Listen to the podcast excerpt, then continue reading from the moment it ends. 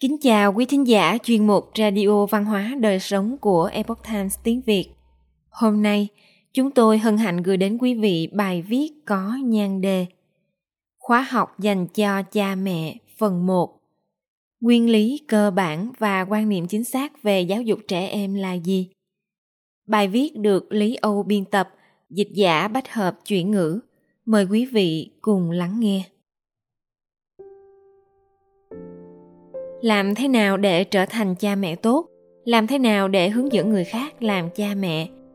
Đây là tâm nguyện nhiều năm qua của tiến sĩ Trần Ngạn Linh.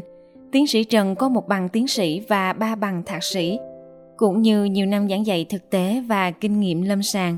Những nguyên lý cơ bản và quan niệm chính xác về giáo dục trẻ em là gì? Tại sao cha mẹ không tự tham khảo những cuốn sách mà họ đã mua từ lâu, như một trăm mẹo dạy con, mà lại sử dụng những hành vi khuôn mẫu trong tiềm thức đã được giáo dục từ lúc còn nhỏ để giải quyết các vấn đề? Mọi vấn đề xã hội đều xuất phát từ giáo dục. Cha mẹ không thể thoái thác trách nhiệm. Khi còn rất nhỏ, tôi có một quan niệm rất rõ ràng, hơn nữa không thể phai nhòa trong tâm trí. Chính là mọi vấn đề xã hội đều xuất phát từ giáo dục.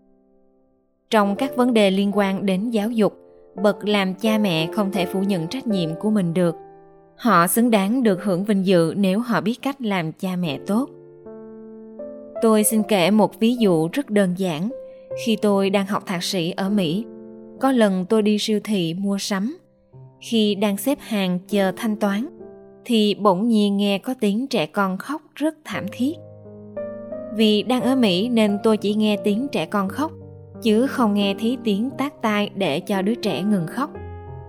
Tôi quay đầu nhìn về phía phát ra tiếng khóc. Hóa ra là một em bé da đen, tuổi còn rất nhỏ, đang ngồi trên chiếc xe đẩy. Có hai điểm trên khuôn mặt của em ấy khiến tôi ấn tượng rất sâu. Một là nước mắt, hai là nước mũi. Ngoài ra thì đều là màu đen, da và bím tóc màu đen. Em bé khóc rất to và dữ dội. Tôi quan sát thấy những người lớn xung quanh đó dường như đã mất khả năng chịu đựng. Tôi đã chủ động chạy đến với đứa trẻ. Tôi lặng lẽ nhìn đứa trẻ. Đứa trẻ bỗng nhiên ngừng khóc. Tôi nghĩ có lẽ bản thân tôi có một loại khí chất được tích lũy từ nhỏ. Từ nhỏ tôi đã nhận thấy mình có khả năng thiên bẩm trong việc giải quyết các vấn đề về các mối quan hệ giữa người với người. Bạn bè và hàng xóm thích tìm tôi để phân xử các tranh chấp đúng sai. Tất nhiên, tôi cũng có một số lợi thế. Ví dụ như tôi có vai vế khá cao trong gia đình. Ngoài ra, cha tôi là một giáo viên. Nhiều người thường đến hỏi cha tôi cách viết thư, kiện tụng, vân vân. Cha tôi đã dạy cho tôi nguyên tắc đối nhân xử thế rằng khi sở hữu thứ gì đó, cũng nên nghĩ đến người không có những thứ này. Lúc đó tôi nhìn thấy mẹ của đứa bé da đen. Cô ấy hoàn toàn vô cảm. Cô ấy không có cử động nào biểu đạt sự quan tâm hoặc ôm con vỗ về. Cô ấy hoàn toàn không làm điều đó. Có người cho rằng đây là sự khác biệt giữa văn hóa phương Đông và phương Tây. Cha mẹ phương Đông thường quan tâm đến con cái ngay lập tức, bế chúng lên và vỗ về chúng. Sau đó tôi bắt đầu tìm kiếm kiến thức về lĩnh vực này và đọc rất nhiều nghiên cứu của các chuyên gia trong lĩnh vực khác. Dù cha mẹ Âu Mỹ không ôm con ngay, nhưng họ sẽ có những phản hồi với trẻ. Họ không ôm con bằng tay, nhưng sẽ có phản hồi bằng âm thanh, dùng giọng nói để đối thoại với con. Tuy nhiên, mẹ của đứa trẻ này lại không có bất kỳ phản ứng nào bằng lời nói hay hành động.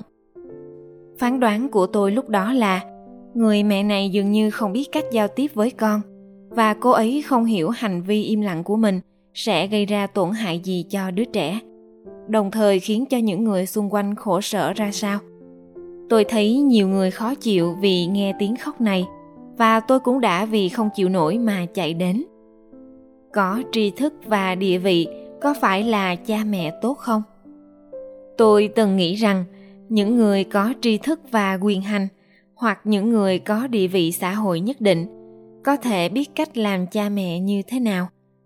Nhưng sau này tôi mới biết, hình như không phải vậy. Không phải có bằng cấp cao thì đã biết cách làm cha mẹ. Có nhiều sách về lĩnh vực này dạy bạn một trăm chiêu, bảy mươi bí quyết, vân vân. Bởi vì tôi đã tích lũy được rất nhiều kinh nghiệm thực tế, tôi phát hiện ra một mấu chốt rất quan trọng.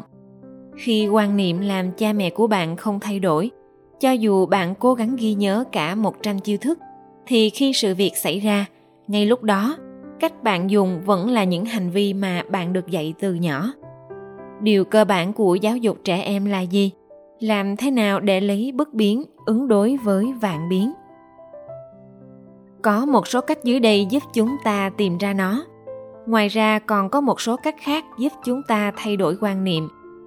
Thông thường khi hoàn cảnh thay đổi, chẳng hạn như khi gặp khó khăn, chúng ta có thể sẽ nhận ra rằng những gì chúng ta tiếp thụ từ nền giáo dục trước đó không đủ để ứng phó với những khó khăn trước mắt. Và từ đó có thể tự mình suy ngẫm lại.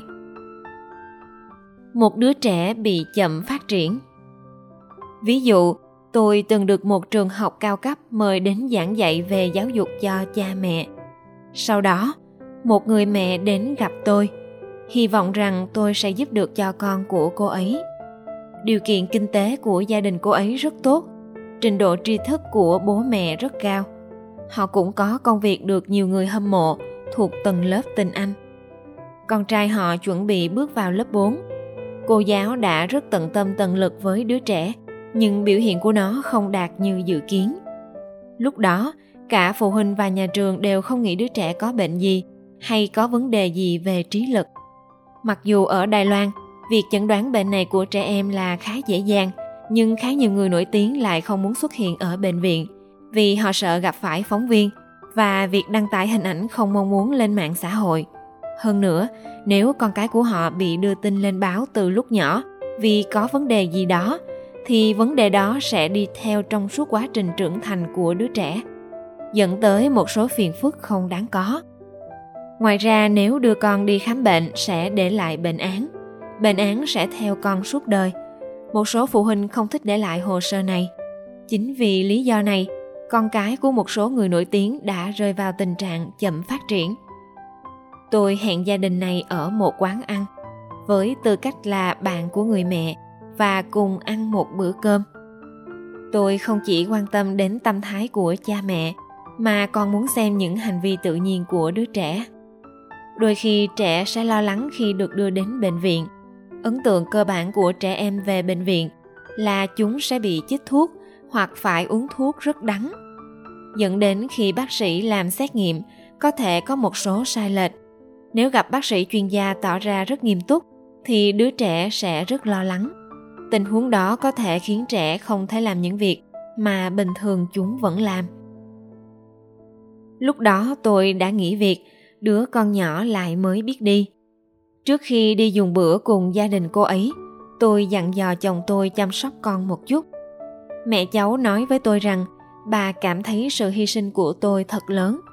Cô ấy cảm thấy trình độ học vấn của tôi cao như thế, điều kiện tốt như vậy, thì tại sao tôi phải đi làm một bà mẹ toàn thời gian? Ngay lúc đó, tôi biết rằng đây là nguồn gốc vấn đề của cô ấy. Giá trị quan của cô ấy cho rằng làm mẹ toàn thời gian là công việc không cần phải có học vấn gì, hoặc là kiểu người phụ nữ không tìm được việc làm. Cô ấy cho rằng ăn, uống, ngủ nghỉ của trẻ thì chỉ cần tìm một người chăm sóc chúng là được rồi. Phải chăng chăm sóc con cái là một sự hy sinh rất lớn? Khi giá trị của việc giáo dục con cái bị nhận thức lệch lạc, khi cảm thấy việc chăm sóc con cái là sự hy sinh rất lớn, họ sẽ mang theo tâm trạng như thế nào để chăm sóc con mình đây? Họ sẽ cầu nhanh chóng, mong rằng đứa trẻ có thể mau mau theo kịp sự phát triển bình thường như mọi đứa trẻ khác. Trong trường hợp này, cô ấy còn phải đi làm, còn có rất nhiều công việc. Cô ấy sẽ trở thành một người mẹ gấp gáp. Khi người mẹ trở nên vội vàng, sẽ rất khó để nhìn thấy sự phát triển từng bước từng bước mà đứa trẻ cần có. Vậy nên điều tôi thường thấy là khi vấn đề của đứa trẻ trở nên rất nghiêm trọng rồi, họ mới phát hiện ra rằng họ khống chế không nổi nữa. Đứa trẻ này có vấn đề về thị giác, cô ấy đã đeo kính cho con và không còn chú tâm về việc này nữa. Cô ấy không để ý đến việc đứa trẻ còn nhỏ như vậy, đeo kính vào có thể bị những đứa trẻ khác cười nhạo. Cô ấy không quan tâm đến vấn đề này một chút nào. Khi một đứa trẻ bị chế giễu trong lớp và không có bạn bè, bạn có nghĩ trẻ sẽ học tốt không? Ngoài ra, đứa trẻ có vấn đề về thăng bằng khi bước đi, dẫn đến viết chữ cũng có vấn đề.